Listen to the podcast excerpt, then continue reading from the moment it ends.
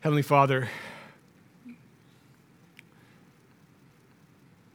just feeling the weight of, of what I've seen in this passage for the last two weeks as I've looked at it and tried to understand it and pleaded with you for insight, I pray that the weight that I felt during that time, that only your Holy Spirit can, can provide, lands afresh on all of us today, Father God.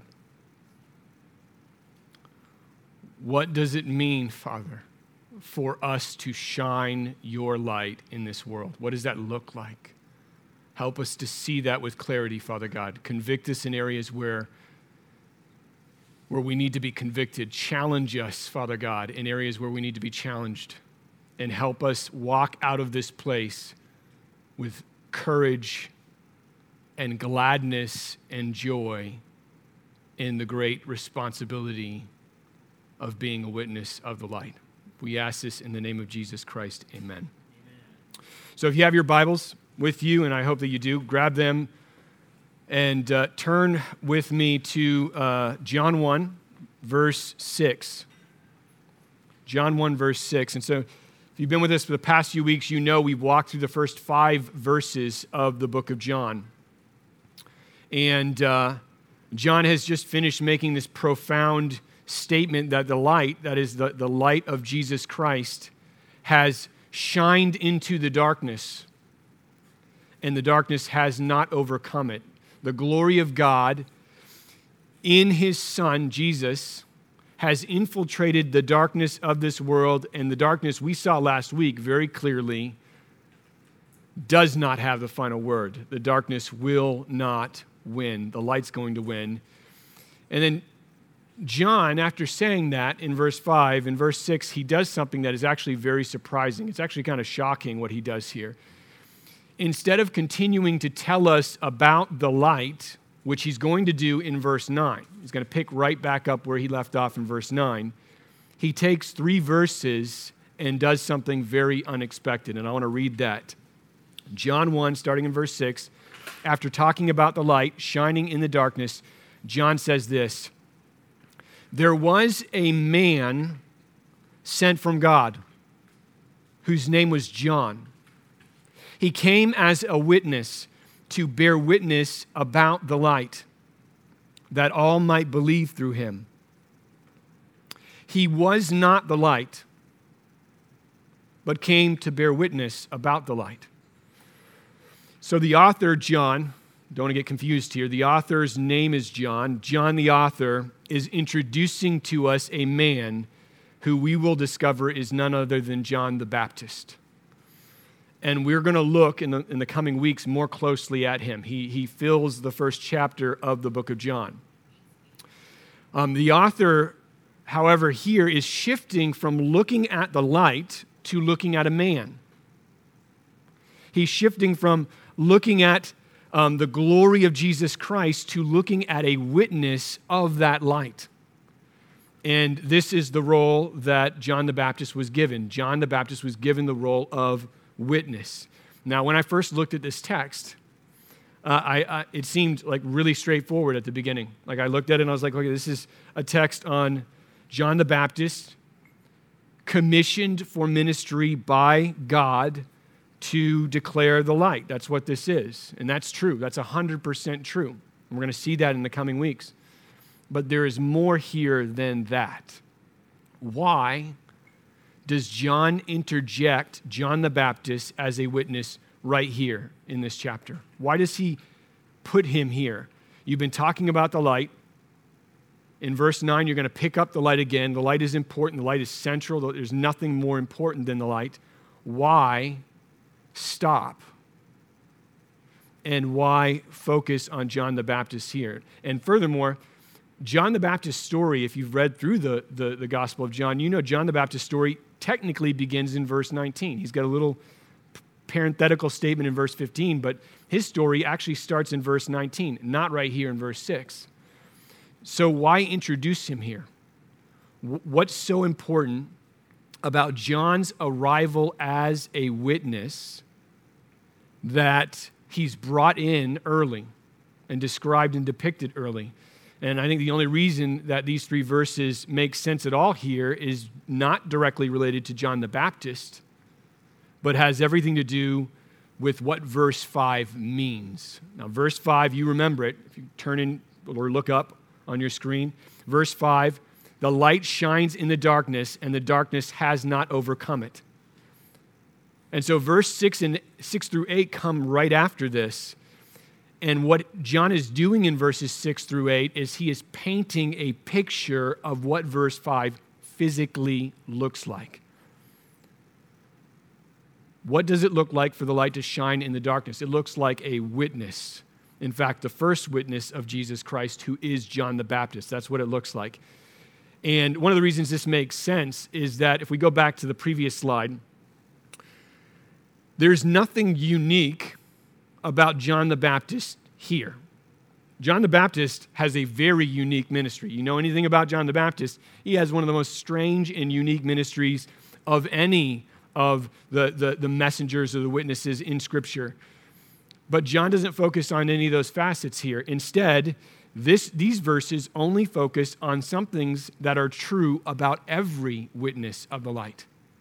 These are all things that are true about every witness of the light. So, what's most important for us to see right now as we transition from verse 5 into 6 through 8 is um, not the details of John the Baptist's ministry or even how he was commissioned to do it. What's most important here is that we see how the light shines in the darkness. That's what these verses show us.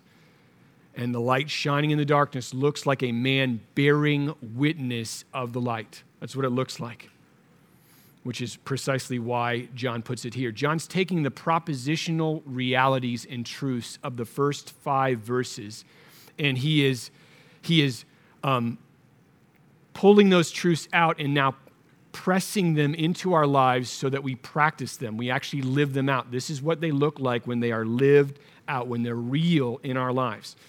And so, by holding out the, the ministry of John the Baptist, this is exactly what John is doing. He's calling us into. And you know this already. In Acts 1 8, Jesus tells the people who are following him, you will be my witnesses. You will be my witnesses.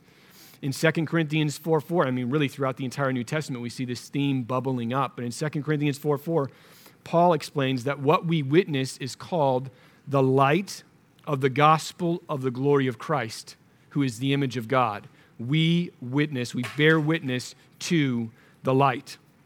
And this is the same light that is in John 1. It's, it's the, the radiance of God seen and experienced and enjoyed in his Son, and specifically in the fact that his Son enters the world and dies for sinners. That's the most beautiful aspect, the most glorious aspect of that light. And so we are all witnesses of this light. You and I are what stands between human beings in this world, this is the physical role that God's given us.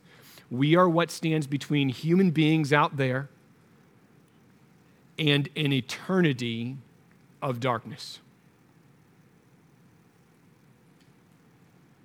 That's what it means to be a witness. That's what God's called us into. And that's why this is so important. You and I know people who are still in darkness. You know people who are in darkness. You have people in your life right now who are captive to the darkness of John 1 5. Think about them. I mean, I would love for you to, and this is what I did throughout my entire time in this passage, was just thought of the people at my workplace, where I work Monday through Friday, in my life, in my family, people that I know. And here's the deal unless something changes, they will remain in darkness forever. These are people in your lives, people you love, people you care about, people you may see every single day.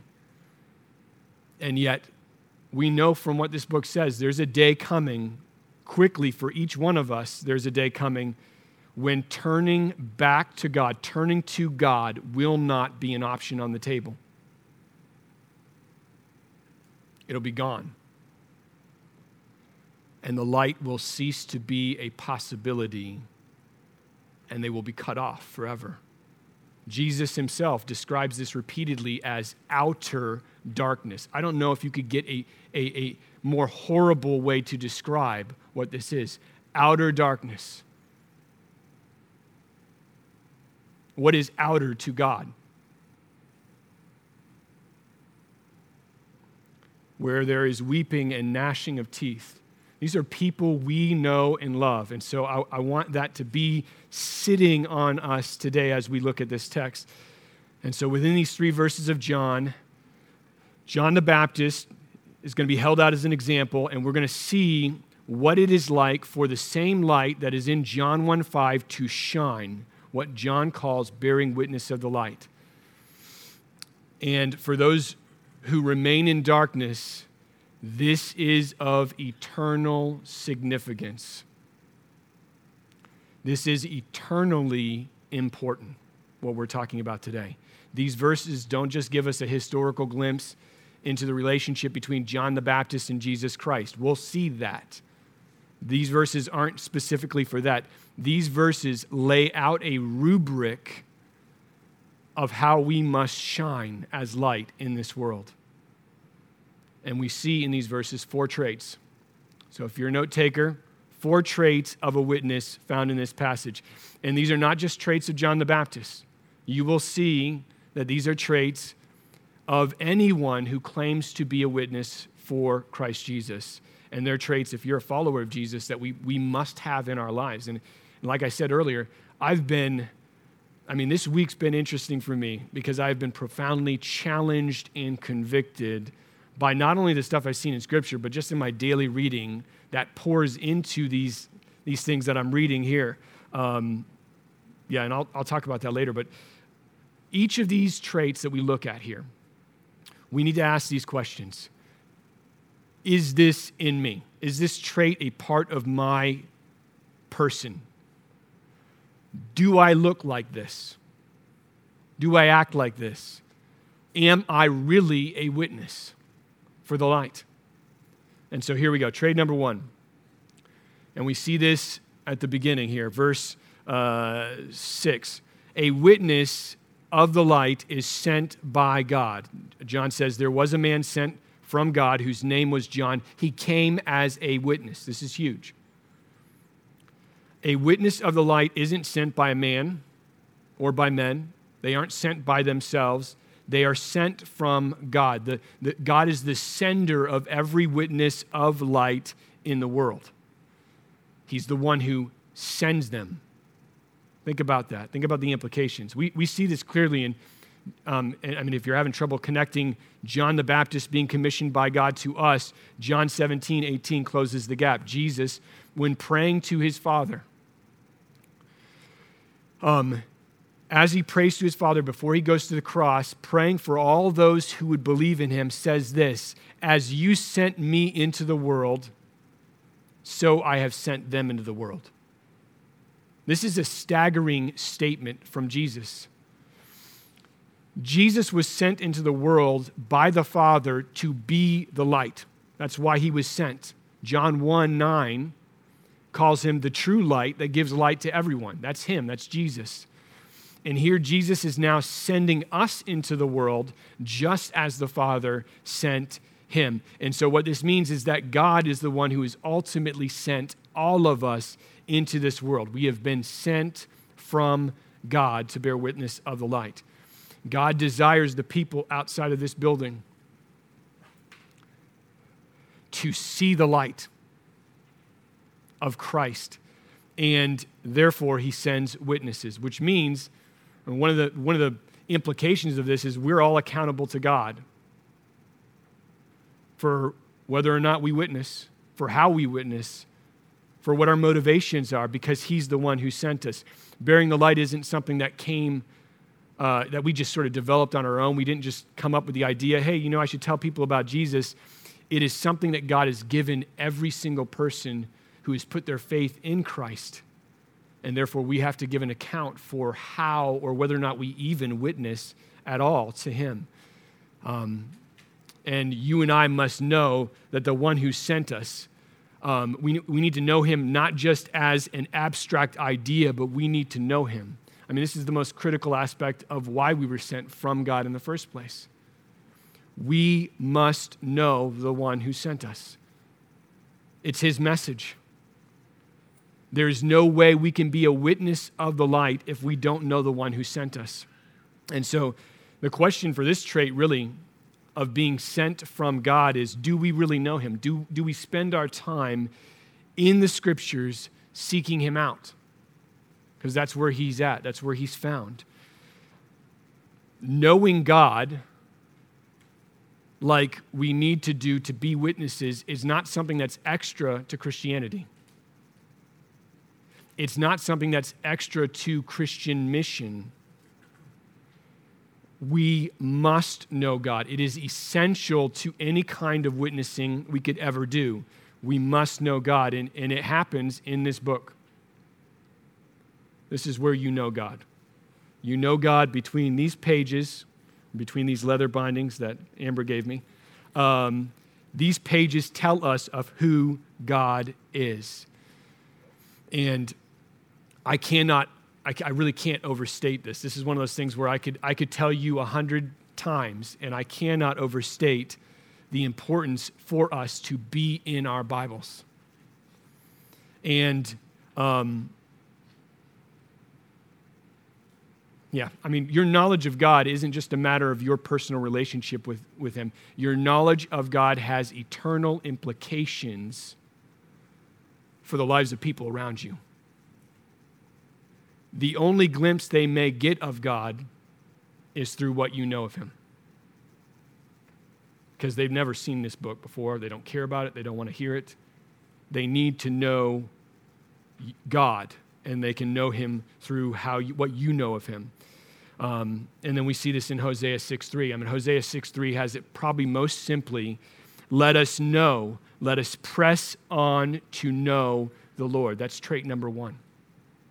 Here's trait number two, and it's implicit in all three of these verses. We want to go back to that other slide so we can look at each of these in the context. Um, the one that's in John 1 6 through 8. It's implicit in all of these, but John makes it crystal clear in the last one. Verse 8 tells us, and this is trait number two we are not the light. The witness is not the light. And this is, this is something that John the Baptist clearly says in verse 20. He tells the Jewish leaders who come to him and, and are asking him, Who are you? He says, I am not the Christ. I mean, he repeatedly says that. He is saying, by saying, I'm not the Christ, he is saying, I am a witness of the light. I am not the light. And this attitude defined his entire ministry. Um, and you see, he was never, ever about himself. He was never, John the Baptist was never about himself. He was completely and totally committed to Christ.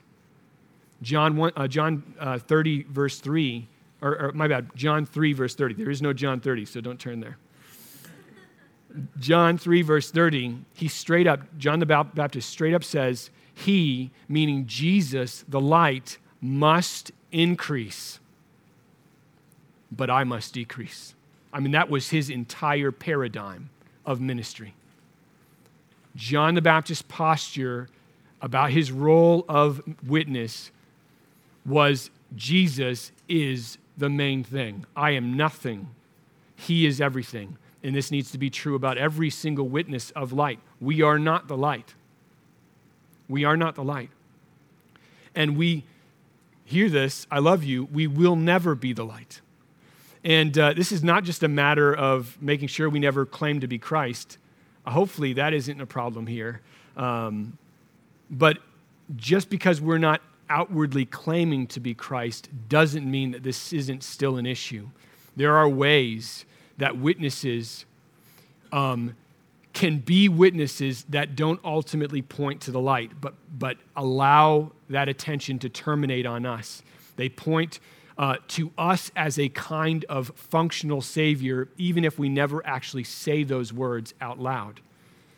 And on the other side of the coin, there's a way that you and I can be preoccupied with a, a certain kind of teacher or certain kind of, uh, of a pastor or certain kind of writer or preacher, and we can put our confidence in them as though they are Christ. And, and for me, this is personally very real. I mean, there's a lot of this throughout the church, but my past is filled with men who, who, have, who have played a, a huge role in, in showing Jesus to people, and then somehow, subtly along the way, they take his place. It's imperceptible, but people begin to put their confidence about God in a man. And then tragically, one day, they find out he was just a man. He was just a man. And then everything they believed in begins to fall apart. Jeremiah 17:5 this is heavy. Says it best. Cursed is the man who trusts in man and makes flesh his strength, whose heart turns away from the Lord. That's heavy. And it's probably heavy because God takes it very seriously. To trust in man is to turn away from the Lord. That's what that is.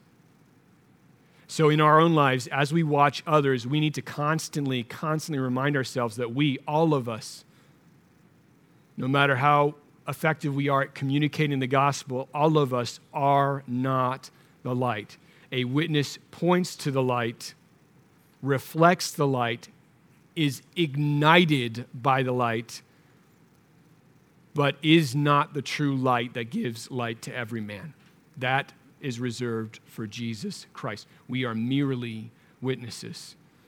So, in everything we do to bear witness, this is huge because it happens subtly. Everything we do to bear witness, we always point to the light. This is one of the reasons why it's not like a cute little saying where I say at the beginning, uh, if you have your Bibles, and I hope you do, I, I don't say that because I'm trying to be clever or repeat stuff. The reason I say that is because what I say, what Jeremy says, has zero value eternally unless you can see it in here. I, what I say has zero value eternally unless you can see it in this book. So my whole life is committed not to you hearing a man talk. Who cares about that? But to you seeing the light in this book that is of eternal significance. And that light in this book is the glory of God in Christ Jesus, seen and experienced and enjoyed in the gospel. That's the only thing that can save people in the world. And that's what we must be about. We must always point to Christ, which takes us to trait number three. And this trait is found in verse 7. Let's go back to that slide. Sorry, I'm going to make you work overtime, Jacob. Trait number three, verse 7 the witness comes to bear witness about the light. May seem obvious to you, but it's not. This is what a witness does a witness bears witness about the light. In, in the Greek, this word is martureo and it literally means to testify. It's speaking. It's the same word that the author John uses to describe John the Baptist in verse 19 when he opens up John's story by saying, This is the testimony of John the Baptist. That word testimony is the same word as bearing witness. They are the same word. And so, what this means is that bearing witness is not predominantly about actions and about things we do.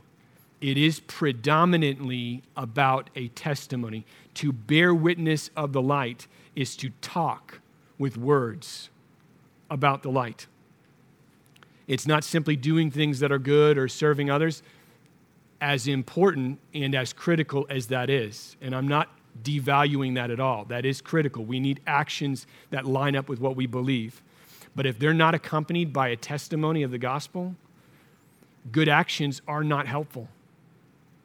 In fact, they can be deadly because they do just what trait number two told us not to do. They draw in the attention on what we're doing for people and not on what He's done for us. And so we must use words in our loving and in our serving in the community, no matter what we do in those actions, no matter how sacrificial they are, we must recognize the unsurpassed necessity of the gospel, the testimony of the light of Jesus. Right, Elias? You agree with me? and this was true about John the Baptist. We'll see it in a few weeks. Um, who he calls Jesus the Lamb of God who takes away the sins of the world. John the Baptist was all about this testimony. And so this must be true of us. For the light to shine in the darkness is for us to bear witness, to speak of the light. And it demands that we know and embrace and enjoy the gospel of Jesus Christ. And I'm going to be the first one to admit, I will be the first one to admit that this is hard. It is easier to pick up a shovel and do community service. It's easier to, and I'm not saying it's easy to do those things, it is easier to, to serve in a soup kitchen and keep my mouth shut. It's easier to just show up and be a nice guy at work. But that's not what this is. It includes that for sure, but that's not what this is. It is very hard to do this, to speak of Jesus at work. It's hard to do it at a coffee shop. It's hard to do it at a soccer field with your kids running around playing. This is hard stuff, but this is exactly what God has called us into, and it is important. To not do this isn't simply to refuse and disobey God on something He's asked us to do. To not speak about the light is to substitute something else for the light.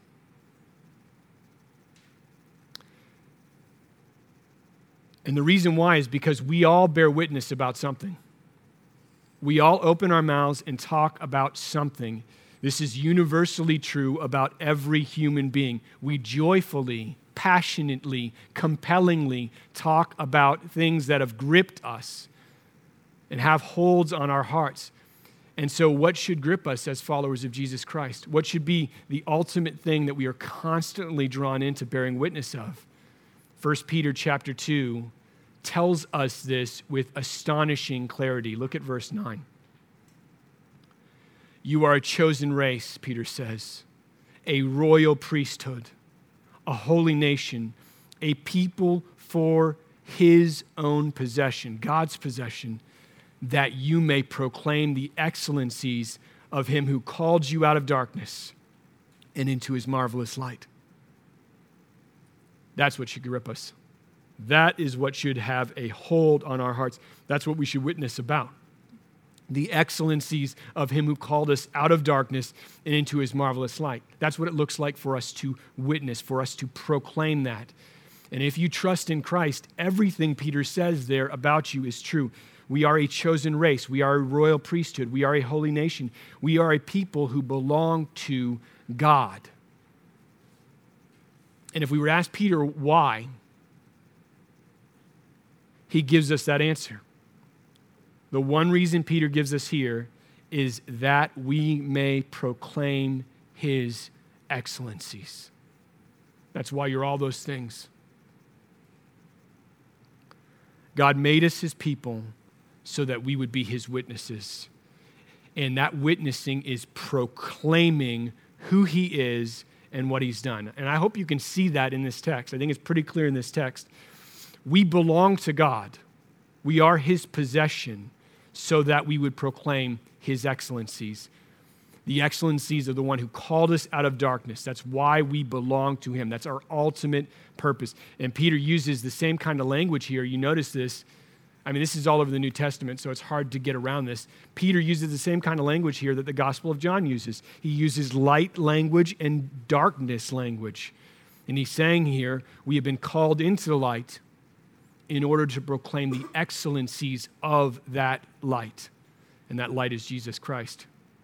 To proclaim, to bear witness of the light is to speak about how excellent the light is compared to everything else in the world. That's what it is. That's what it means to witness. And, and so, to be clear here, and I'm trying to back up more fundamentally so we have an understanding on, of a, a fundamental level what this is. The main problem isn't that we need to find out ways to talk more about Jesus. That's, a, that's an aspect of it, that's a symptom of it.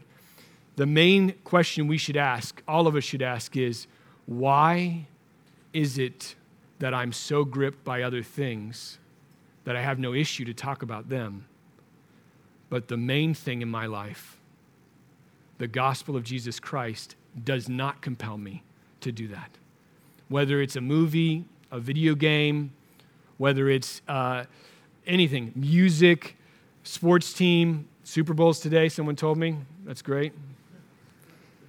We're going to proclaim something. We all proclaim something. And the question is, what is it ultimately that we should be proclaiming? And there's really only one answer Jesus Christ. That's trait number three. We bear witness intuitively, automatically, by instinct, in what we treasure, what should we be bearing witness of if we treasure Jesus? Now, trait number four, final trait. Trait number four, let's go back again to the slide. Um, the goal of bearing witness is in this trait. Verse 7 tells us, We bear witness of the light that all might believe. That's the goal of bearing witness. That's the purpose of bearing witness. That's what we're after faith.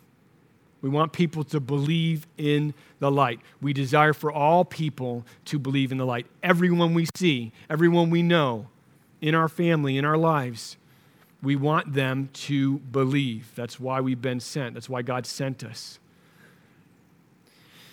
So that people would come to know this light for who He really is so that people would trust him as their Lord, their Savior, their treasure, their joy.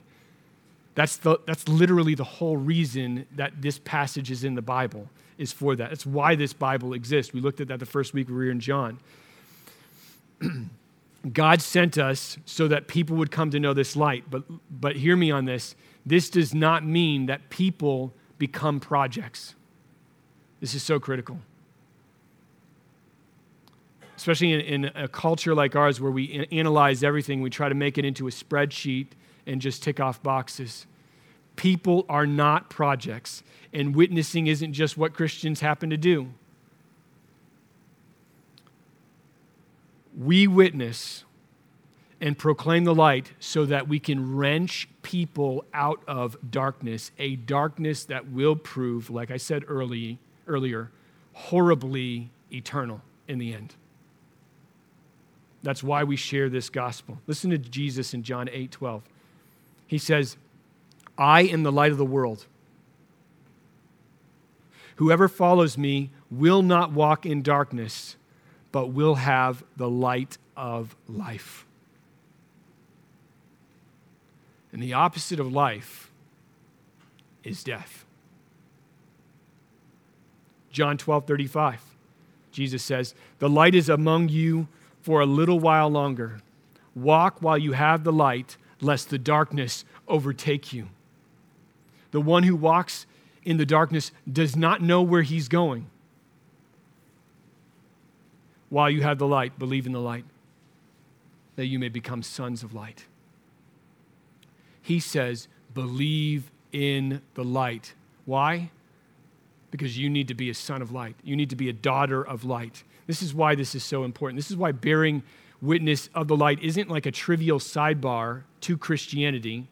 Like evangelism isn't like something we do if we have time or want it or want to do something fun as Christians.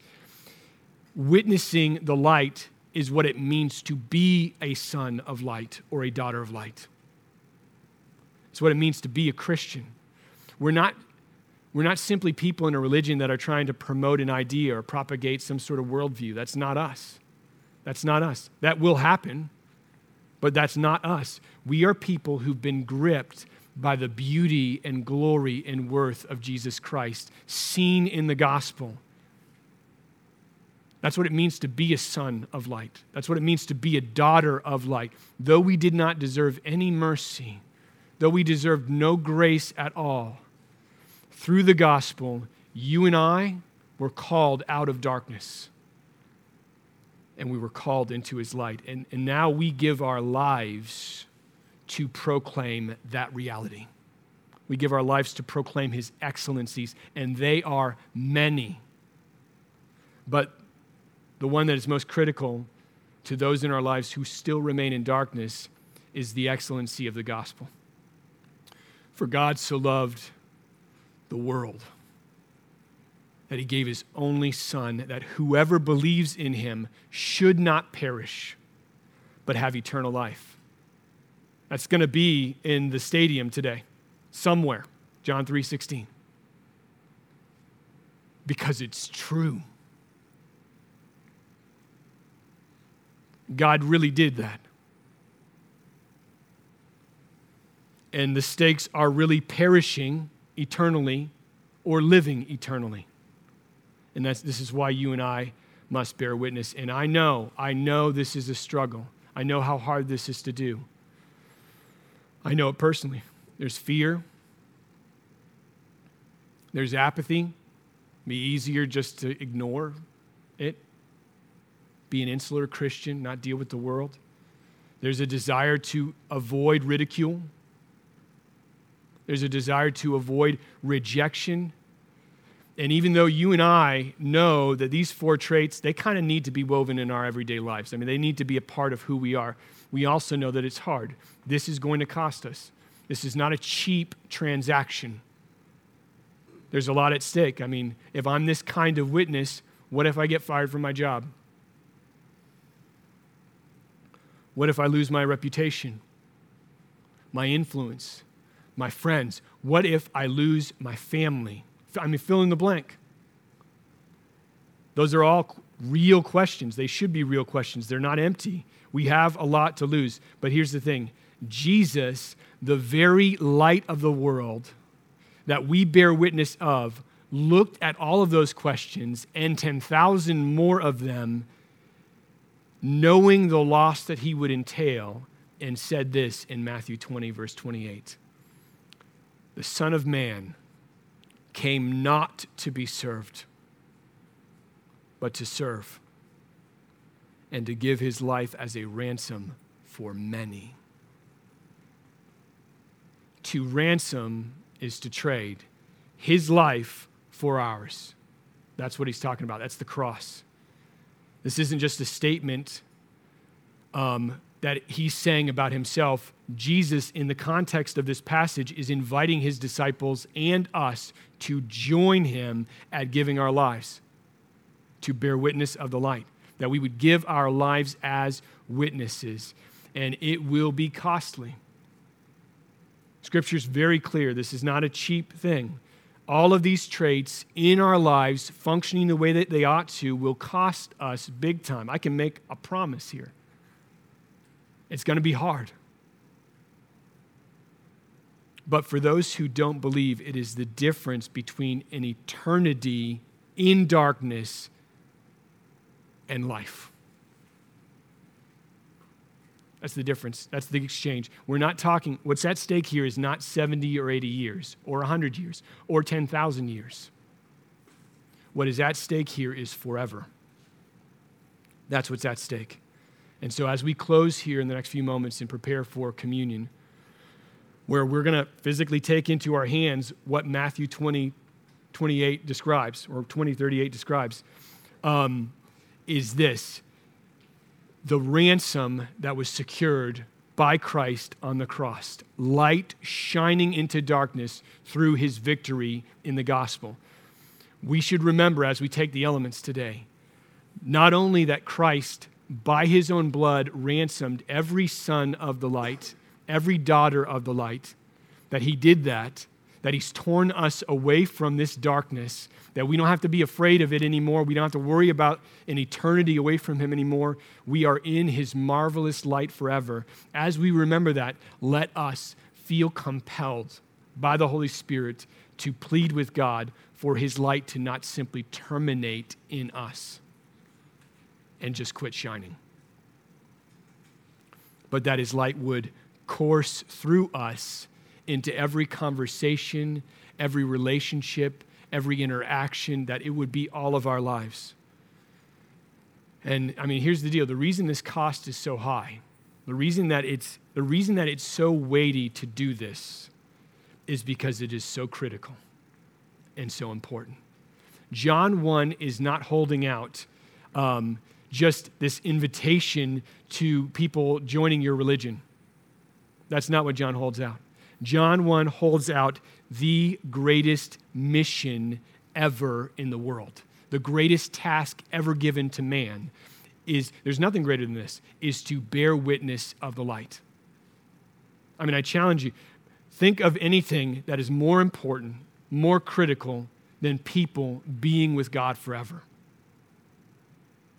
being able to enjoy Him and worship Him forever. There isn't anything in this world. This is it.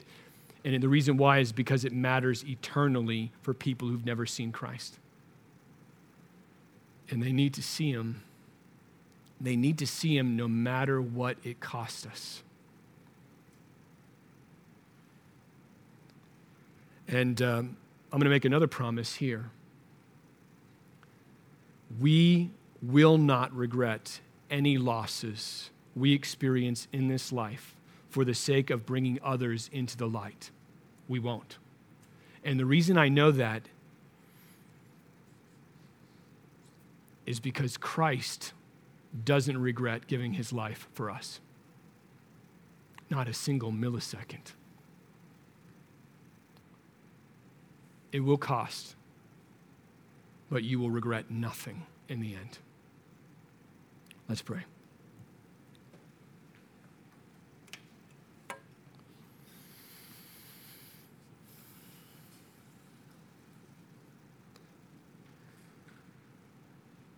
Heavenly Father, what is needed right now as we participate in communion, as we worship, as we go from this place, is for your Holy Spirit to come and for him to penetrate every part of our being, our soul, with the, the very love that Christ had for us. Help us to feel it, help us to know it, so that every fear, every ounce of apathy in our bodies, every desire to avoid suffering, to avoid pain, to avoid sacrifice in the sake of bringing others into your kingdom, Father God, would be crushed by the weight of that love. I'm praying for myself now. Praying for myself, my, my friends here too, but I'm thinking about people in my life who I see every day who do not know you. And I want them to. And I find in my heart, in my actions, so many times where I hesitate to say what I ought to. Help me not to have that hesitation. Help none of us to feel bound by a desire to preserve ourselves and to, to enjoy the comforts of this world when people are going to be cut off from you forever. Help us to feel courage and boldness, just like Paul asked for. That as I open my mouth, I will boldly proclaim the word of God. I pray that that would be a reality for us, Father God, and that we would feel the weight of these four traits press in on our lives as you bring us deeper and further into your grace, and that we would be a light. We would be a reflection, rather, of you in this world. I ask that in the name of Jesus Christ. Amen.